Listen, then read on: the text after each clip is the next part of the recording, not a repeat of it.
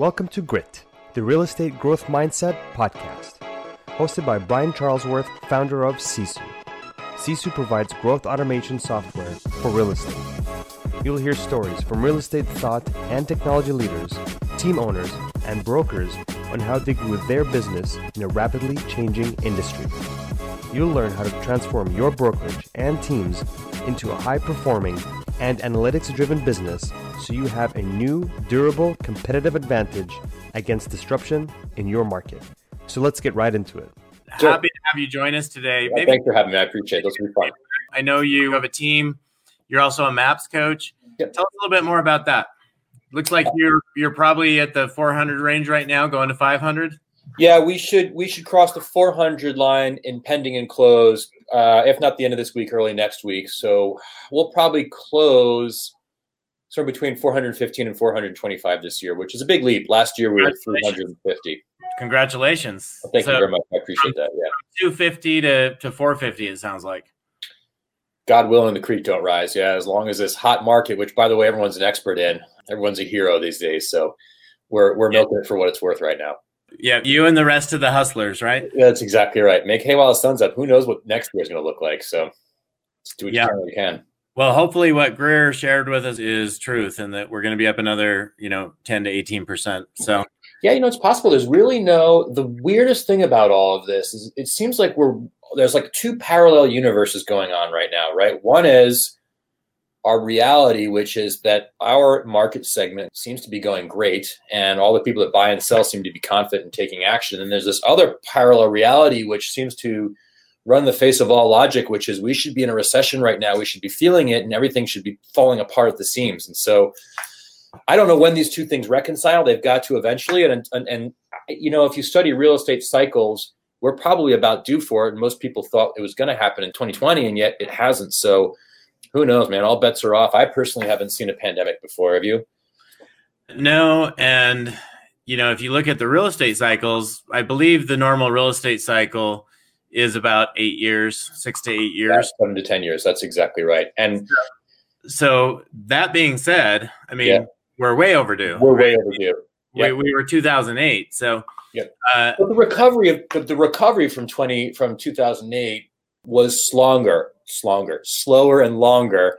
Yeah. Than uh, than all the previous recoveries. So it makes sense from that perspective that it should we should have a couple more good years. And of course, interest rates are retarded. So how much time are we buying from the future right now and just to cram in deals today with this artificially low interest rate? Yeah, interest rates are absolutely helping in the in driving this forward. So no doubt. Well, good. Well, I'd, I'd love to have you kick us off and uh, share with us what you've done to, to really bridge that gap. And I would say bridging the gap not only from 400 to 500, that's what you're going to do next year. But I mean, how have you done it this year? That's huge growth from mm. from 250 to 450. Well, 350, 350 to 450. Okay. So I, I can't take credit for that. You know, it, I think when you when you have a big jump like that, so what is that? 350 to 450, that's 125. It's just shy of it's just shy of 30% growth, right? Um, that doesn't happen because we started the year deciding it was going to happen. That's that's the consequence. That's the results of decisions that were made two years ago uh, that are finally showing up in our business model. And one of the big ones, there's a couple things that we did differently. The, the big one was two years ago, I made a kind of a mindset leap and decided to decentralize how our, our business was run. And when I say that, what I mean is I removed myself from the center of everything. Up until that point, I had been a bottleneck of, of authority and a bottleneck of opportunity. And there, there are some great things about that. One, it's a little bit more of a profitable model. Two, you're in total control or you're in a much larger amount of control. Um, but there are also some, some real limitations. Unfortunately, all of us have our own limitations. And as long as you are trying to maintain absolute control or a high level of control, uh, the organization can never grow bigger, bigger than you can um, because all of us are human. We all have our, our capacity. And so the big switch, the, the big switch that was flipped two years ago was choosing to decentralize leadership, uh, decentralize opportunity, and allow for more fluidity in how agents go about hitting their numbers. Behaviorally, I'm a high D, high C. And so I had everything dialed in exactly the way I knew it could be done to be successful. And yet, different people uh, have different strengths. And so part of it for me was uh, also letting them play to their strengths and creating more of a of a of a scaffolding uh, of success strategies and best practices than an absolute this way or the highway. And that mm-hmm. that for me was a huge leap of faith uh, and required extreme circumstances to trigger it. But it's been it's been great and and you know again everybody's a genius right now, so time will tell if that was a good move or not. But for the time being, we're enjoying it. Well, congratulations on. It sounds like you were basically letting go, and uh, I mean, people have different strengths. People also have different goals. Yep. Also different wants, and to try to fit them into yours. That's right. It can be fitting a square peg into a round hole and, and impossible. So I think it's important that we're supporting them in, as you said, you know, letting them do what they want to do, supporting them in in their growth, in in their life, in their goals. Yeah, I think that's right. I think that you have to have a vision of what you want the culture of the office to be like, and that needs to be something that you can communicate. And you have to know what the expectation. You have to clearly communicate what the expectations are for each person's role and how that success is measured, and provide the resources for individuals to to hit those metrics of success and use those resources and, and get there as long as it's ethical and in line with your with your organization's culture. Do it the way that they're going to do it which is playing to their strengths. And that really required us overhauling a lot of our systems the majority of our script book uh, and for me to take a lot of deep breaths. So yeah. Yeah that sounds like a major decision major change in your business yeah and now you got to keep that going so what do you see as the key items for having that trajectory continue through 2021 and that kind of growth it looks to me like, uh, I mean, is ISA team is that something new to you, or is that? Yeah, that- it is. It is new to us, and I was facilitating a panel. We've got we've got uh, agents for all different brokerages on this, right? We do, yes, yeah, yeah from from all over. I mean, yeah. So um, I was facilitating a panel at, at one of the Keller Williams annual conventions digitally, and it was a conversation about what it means to be a team and what it means to be a brokerage and how a lot of teams are looking a lot more like brokerages where where the value is in is in training, right, and leadership, and that's ultimately what brokerages do. So unless teams are going to get really really big and give up more commissions, then they really probably should stop pursuing that brokerage model. And yet all of us want to pursue scale. So how do we? Most teams start when they're small, where there's traditionally there's some sort of large producer, like your so-called mega agent or, or rainmaker or whatever you want to call that individual, and they create more opportunities that they can serve, and so they they start to scale through people, right? They start to leverage through people, and that's how that's how the traditional team model happened. Yes. And then I think technology in the early 2000s kind of created this opportunity for scale before the an, individual with enough drive and enough ego could put together a a real estate sales machine using instruments of scale like internet lead generation, internet leads, and radio and other large media to create a machine without actually having generated the opportunities out of his, his or her own personal experience and, and sphere and database. And I think that quickly bled into, well, let's just stack a lot of bodies. We'll look like a brokerage, charge higher splits, and we'll deal with the churn, and, and there'll be a great business model there. Unfortunately, it's not great for the agents that, that participate in that model. And so I think for us, if we want to go from 400 to 500, if we start pursuing the stacking bodies model anymore, that's not healthy long term. And that's not the business we're in. We're not in the brokerage business. The team business is one where the team is creating opportunities for the agents that choose to align their careers and their income with the team. And yes, it's culture, and yes, it's training and leadership and vision and all those things. But part of it is the creation and cultivation and transfer of leads for the agents that choose to to align themselves with the team, right? The value proposition of the split for a team has got to be a lot bigger than the value proposition of the split for the brokerage. So, uh, the choice to do to finally try this whole ISA thing, number one, I'm pretty conservative financially, and so I wanted people to figure out the model, and that took a couple years, I think. But I think now the model is kind of there's enough ratios for success that we can point at things and do some research and say, okay, this is what we want our thing to look like. And the second is it enables us to at scale, we can now start converting leads at a higher level by investing in some salary with some talented, uh, specialized people and it enables us to maintain our value position of creating and cultivating and transferring leads for our agents at scale, which up until this time we'd be able to do without without individuals focused on that exclusively. Now that was a long-winded answer, and I apologize. No, that's great. So, with the size of your team today, you're talking yeah. about the difference between a large team and a brokerage. How many agents do you guys have today? Yeah, so I wouldn't. I would say we're a medium-sized team. There's people in here that are beasts that have like 50 agents on their team, and I think they're badass. For us, we have 12 active agents. Okay. So you have 12 active agents, super high production for 12 active agents.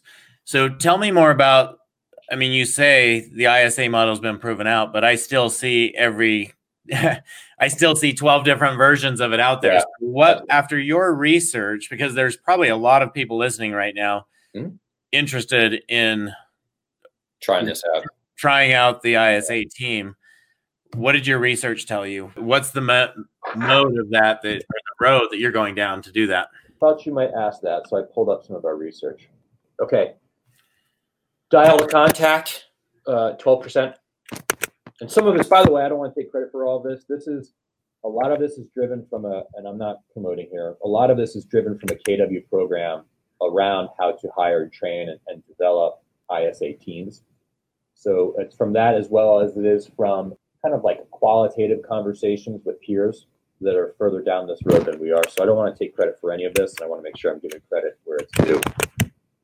So um, the, the big one that we're interested in is, okay, what is the contact to appointment set ratio? The big ratio that I think is important, there's a couple ratios. The one that we were most interested in when we were kind of building a business model or business case for this is what's the contact to appointment booked ratio? That's the first one, right? And research shows it's around 5%. And then the next one is okay, what's the appointment set to appointment held ratio? And we've seen that go anywhere from 60% to 80% based on the based on the team. So that your, your, team numbers are five percent for the first. Uh, what we've found is is the industry average when we talk to people is about five percent contact to appointment booked, and then any, anywhere from four to six percent, and then anywhere from sixty to eighty percent appointment booked to appointment kept. And and what about on your team? What are those numbers? So uh, yeah, so just to be clear, we we are just you haven't done the ISA model, so you don't know that for ISA. Do you know that for your oh, for our team? Yeah, absolutely. For our sales team, traditionally we're four percent uh, appointment uh, contact to to appointment booked. So 25 contacts per agent yields a booked appointment. Our kept is usually about 80%. Our kept to taken, whether it's a listing agreement or a buyer agreement, is around 80 to 85%. I, let, let me be conservative, 80%, and then it shakes out from there. Okay, those are great numbers, and congratulations on knowing those. Well, well, thank you. So let's continue down the ISA numbers that yeah. The way I, I explain this to people on the sales team is when you think about a real estate agent, when the average consumer thinks about a real estate agent, they think about million dollar listing and they think about the glory and they think about the service component when you're out there with your clients looking for homes and the thrill of negotiating and all that stuff. And that is fun. And that's what people are ultimately, most people are attracted to the industry about is that service component. But prior to the service component, there's the sales component, which is finding, cultivating, converting the leads so that you have the opportunity to serve, right? And so the way, I, which really is the number one thing. If you want to be in real estate, like that is your primary right there, right? Yes. If you yeah, if you're really, really going to build a business, you the hard to fun at the closing table and the service is great, but if you don't have people to do that with, then it's not much of a business. So the way I explain it to people when we're talking to them about if they're more interested in the ISA role in the organization or the or the traditional real estate agent role in the organization is which they find themselves drawn more towards the service end or the sales end. So if we're decoupling these two things, that's our experiment, and we didn't flip the switch. We've got these we have these systems running in in tandem and parallel so that we can evaluate this over a period of time. So, uh, so when you have these running tandem and parallel, how many ISAs do you have right now? Right. So we just got started. We started with two, and as they say in the military, one is none, two is one, and I would say three is better. So we started with two. We're down to one. Um, the one that we have was an agent with our team for three or four years. She used to run a 24 7 call center and had 300 phone reps that were, uh, she was responsible for. About 20% of those representatives' activity was outbound, the rest was inbound phone calls. And she was one of our best converters of internet leads. So prior to stepping into this role, so she's kind of leading. And what we've found, which I find very encouraging, is her contact to appointment booked ratio for the first three weeks that she's been in this role uh, is five percent, and she's still building up her pipeline. So that's I think pretty encouraging. Yeah. Just out of curiosity, I mean, you've done a lot of research. It's obvious. I've spoken with a tremendous amount of team owners and heard many, many different ways to structure compensation. Yep. But I'd like you to get into that because how do you get somebody to go from an agent to an ISA and roll and, and to be satisfied and happy and know they're going to make the money they want? Because obviously she came from that. So she's happy there, but she needs to be confident she's going to make the money to stay there, right? If you've been enjoying Grit, please help us continue to grow the channel by leaving a five star review and sharing it with a friend. Now back to Grit. Yes, absolutely. Everybody has a money box that has to be checked. And once that box is checked, my personal experience is that it's not about the money after that. You know, things like quality of life and work life balance and accessibility and availability to your children and stress levels and all of that stuff, nights and weekends, like we all have different value systems and different priorities in how we choose our career path. I don't have the right to project my career value system onto anybody else. Mm-hmm. And so I'm presenting opportunities to people, and they can tell me if those opportunities correspond with what they value in their career path. You know, and and Chris, who is who's the woman that's starting this, she she loves building, and her favorite career, the favorite part of her career was when she was running this call center, and she loves to build things, and she loves, loves, loves being the engine room, being the tip of the spear, and she's very proud of it, and she's good at it um, and and so we were lucky that we found a talented person and, and mm-hmm. to start this. Yes, she uh, sounds like the right player. So she's the right first player. So the other thing that we've learned in our research is the first person you hire is not an ISA. The first person that you hire is somebody that has some sort of um, telephone-based sales and service background that understands the metrics, that understands the mindset, and just needs to be taught real estate. We were lucky enough to find somebody that does that does both. And we were in relationship. These guys don't know I'm on a Zoom right now. Hi guys. Sorry. this is the way you present these days, right? no, and look how big Zoom is. We're not even on a Zoom, but it's it's just considered Zoom Thank now. You for correcting me. Sorry. StreamYard. Yeah. no, no, it's just I mean, talk about the right place, the right time. Look at Zoom. Yeah, and tissue like and Kleenex instead of tissue paper, right? Yeah. instead of yeah. Zoom yeah. So, so, you now have the for tracking. Yeah, exactly. uh, and, and, it is a it is a good time because I think yeah. for Sisu, like people have realized that in order to really take their business to the next level and to be able to make smart decisions, mm-hmm. they really need to know these numbers. Like you just walked through all of your conversion ratios along the way. If you didn't know those, you can't make a business decision. You really yeah. can't. You don't have a business. You've got you've got a job or you or you are if you don't know your metrics, you don't run a business, and you are um, going to find that you are going to be a victim of whatever is happening in the market. And if you don't, if you can't identify trends, when you know your numbers, you're going to identify trends and be able to react before the market does. Yeah, and that can make or break a year. It can make or break one of. So if you're if you're leading a team or a brokerage or whatever, whomever the user is of Sisu, pr- presumably they are a leader within that organization. If you're not using the metrics to understand the market of the moment and stay a step ahead of it, your job as a leader is custodian, not custodian, is um, advocate for the careers of the people that get in business with you. It's your responsibility to know your numbers so that you can protect them and help guide them and lead them in the right direction when there's shifts in the market. And you can't do that if you don't have your pulse on the market. And the way you do pulse on your market is you watch the media and you watch your numbers. Yeah, well said. Now here you are, you're down this road. You're going from 400 to 450. Looks like you're going to add 100 transactions this year. Wherever you end up, you want to add another 100 in 2021. Yeah. You're down this road with the ISA. Your goal is to get to 3. You're now at 1. Is that is that kind of where you're at? Yeah, that's exactly right. Yes, is the short answer. Okay. So, uh, in order to get to three, it sounds like you're making some very smart decisions and just proving this out along the way and figuring out what's working, what's yeah. not. And when do you bump that up to three? And when you do, does your current ISA step into a leadership role? Yes, she will be the consummate player coach. Yes, she, she's okay. paid a higher base salary and an override on their on their production. Okay. Um, so, um, do you mind talking about compensation for a minute? Because I think that's where people struggle. It's like, okay, am I going to have to pay a, a fifty thousand dollars salary now? Where do I come up with that? Yeah. How, how, deep do I have to dive into my commissions or into the agent's commissions? Yep. So you've done a tremendous amount of research in this. So I'd mm-hmm. love to hear how you've decided this is how I'm going about this. Well, I'm probably the wrong guy to interview because we're getting started, and there's some beasts on this on this program that you guys have put together, which, by the way, is really impressive.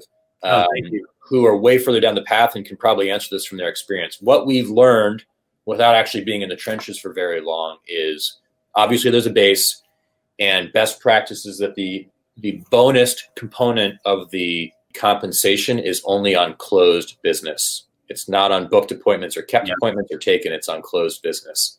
Yes, um, I, I think that's that is one of the most important points that everybody has said. Everybody I've ever talked to that successfully yeah. done this has said. And the reason that's so important is because at that point, you have your ISAs booking appointments and their their interest is in line with the agents. The appointments they're booking, their goal is to get a closing from that. Their goal yeah. is not to just send somebody on a crappy appointment. That's right. They want qualified, motivated buyers and sellers and investors. That's yes. exactly right. Yeah. So thank you for bringing that up. I think that's a super important point. Yeah, that was loud and clear when we were doing our research. So sorry, it's a base salary. It is a override on the GCI from the closed transaction.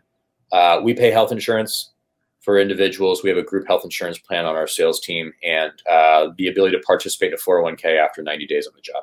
Okay.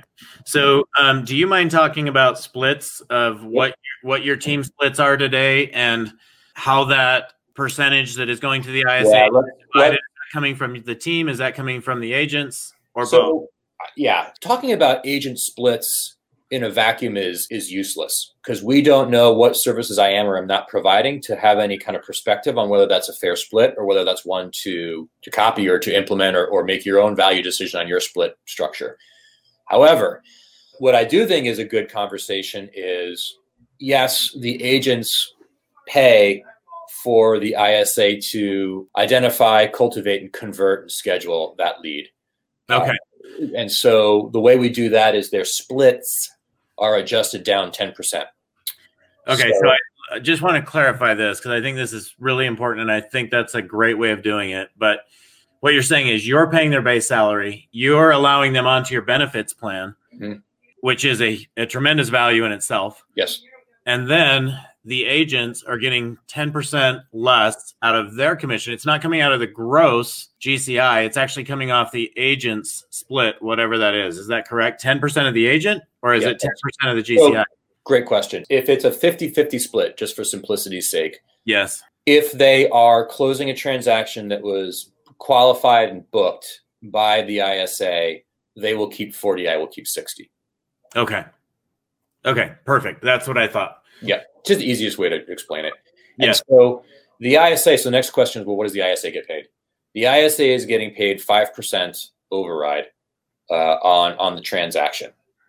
Okay. So uh, you're saying, well, I think based on that, it's important for people to understand your average, yeah, your average transaction. Yeah, our average sales price is about two hundred forty-four thousand. Okay, just say two forty. Okay, two fifty is easier. Two hundred fifty thousand dollars. Okay, so average sales price two hundred fifty. We had somebody in here, Kyle Whissel, yesterday. He was basically running the same model that you just talked about.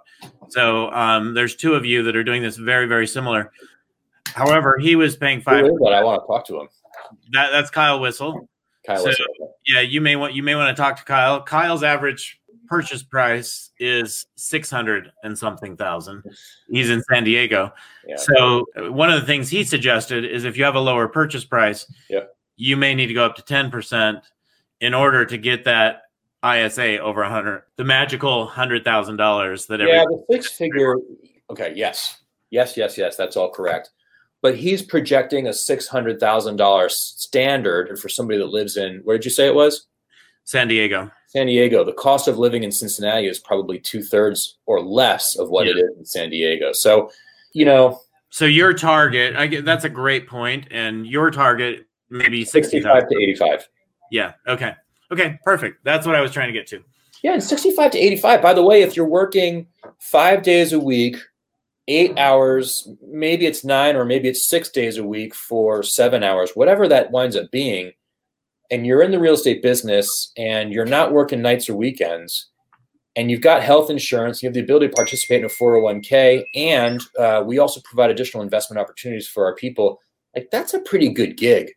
Absolutely. Especially if especially if you have younger kids, which is part of what one of Chris's motivators was that she wanted to be home on the nights and the weekends while her kids are teenagers. Well, I mean, every teenager right now is going through the hardest time with social media and all the additional pressures and, and coronavirus and all this crap. Like they need their mom there. And, and for her, it was a no brainer. Yeah. The one thing I love about you is everything is well thought out, well structured, and you come you come about it with a tremendous amount of confidence. It's like, yeah, well, living in San Diego, you're going to need a hundred thousand dollars. Living in Cincinnati, is it Cincinnati? Yeah, Cincinnati. Mhm. Yeah, in Cincinnati, sixty-five to eighty-five thousand is a great pay. Big And I- I think that's the truth. So, yeah. Any last thoughts? Because we're running out of time. Yeah. Any last thoughts around what is going to be key for you guys getting to the to the next level next year? So my normal speed is pedal down always, and I might be maturing a little bit as I lose my hair here because we're we're doing this incrementally. Uh, for the first time ever, I'm not jumping in feet first and, and figuring it out as we go. We're we are we're experimenting and we are we've increased our. Oh, that's the thing. You asked me about dollars and budget. I think to do this right, you have to have the savings to pay for at least one ISA, probably two, because two will do better, learn better, perform better if they start at the same time because of just friendly competition and, and having a buddy. Yes. Um, you probably need to be able to pay for an ISA salary and whatever benefits, plus the lead gen budget increase for both of them to be successful for at least four, excuse me, at least five, probably six months before you can decide whether or not it was successful. And if you can't do that, you're cheating yourself, you're cheating them, and you're cheating your agents. Yeah. Great point. So, if you're thinking about going down that road, plan for at least that. I I would totally agree with that. Yeah. Okay. Well, it's been great getting to know you. fun. Thank you. Peter, thank you so much for joining us today and congratulations on all of your success. Well, thank Uh, you guys. Congratulations on your product. Congratulations on pulling off this like marathon of, of killer content. Well done. Strong.